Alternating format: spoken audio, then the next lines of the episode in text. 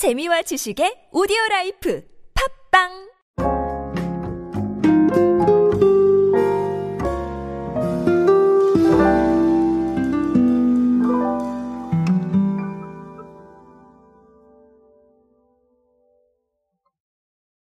여러분은 자전거 많이 이용하시는 편입니까?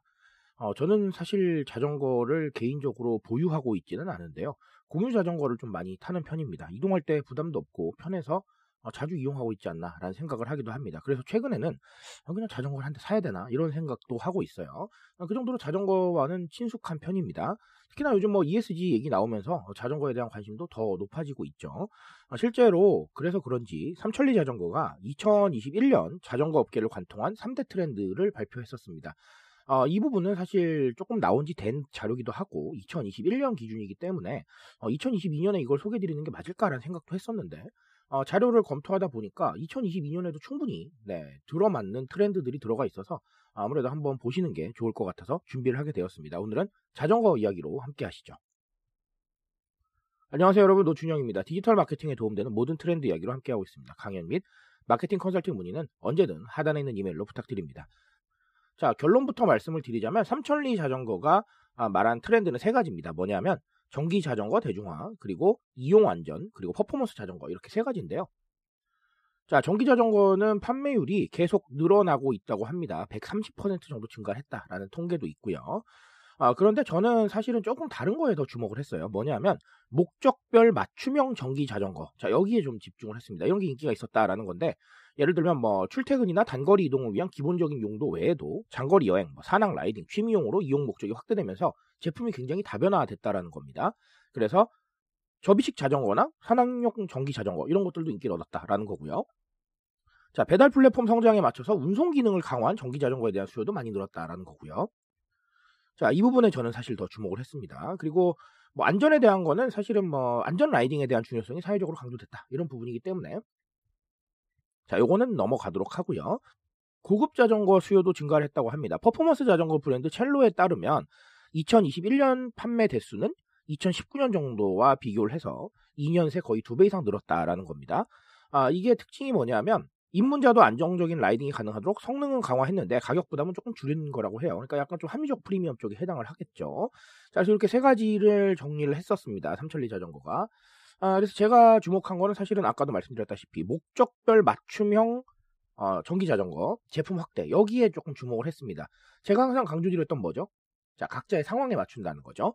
여기 보면 뭐 상황이 여러 가지가 제시가 됐었습니다. 방금 출퇴근, 단거리 이동, 여행, 산악 라이딩 그리고 운송 이렇게 여러 가지가 제시가 됐었는데 아, 사실 제가 말씀드렸다시피 과거에는 우리가 대표적인 상품 하나만 있으면 사실은 뭐 그래도 마음이 따뜻해졌을지 모르겠지만 지금은 각자 취향이나 상황을 굉장히 많이 반영을 하려는 노력을 하기 때문에 아, 그런 방향성으로는 조금 승부하기가 어렵다라고 제가 지적을 드린 적이 있죠.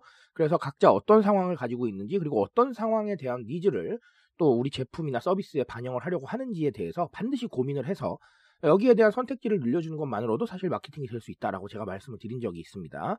뭐 물론 제가 늘 지적을 해드리지만 천만 명이 예를 들어서 있어요. 그러면 천만 명이 다 다른 상황.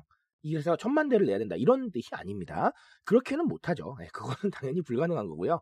어, 그거는 회사라는 어, 경영의 입장에서 당연히 불가능하다고 생각을 합니다. 하지만 최대한 대표적인 상황들은 좀 맞춰갈 필요가 있다는 것이죠. 자 그런 게 신제품 출시에 영향을 주는 것이고 또 새로운 시장 개척에 영향을 줄 수 있는 아주 중요한 역할을 할 수가 있습니다. 그러니까 어, 각자의 상황이나 어떤 생각들 그리고 취향을 조금 반영하려는 거 굉장히 좀 집중을 하셨으면 좋겠습니다.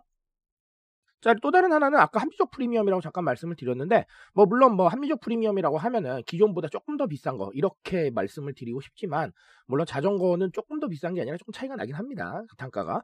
아, 그럼에도 불구하고 제가 합리적 프리미엄이라는 단어를 고른 이유는, 나를 위해서 조금 더 좋은 것들을 소비를 한다는 거예요. 자, 여기에 좀 주목을 할 필요가 있습니다.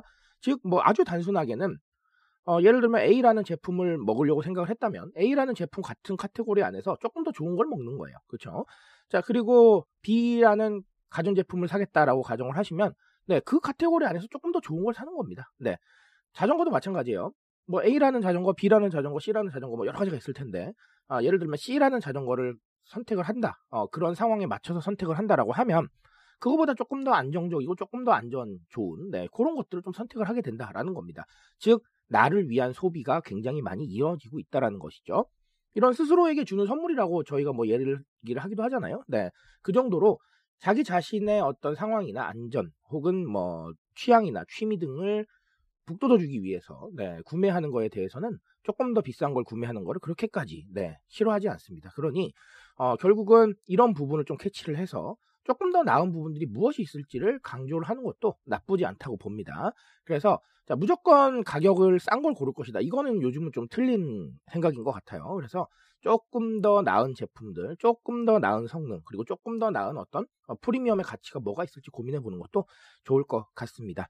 오늘 자전거의 이야기로 제가 두 가지 말씀을 드렸는데 늘 제가 똑같이 말씀을 드리죠.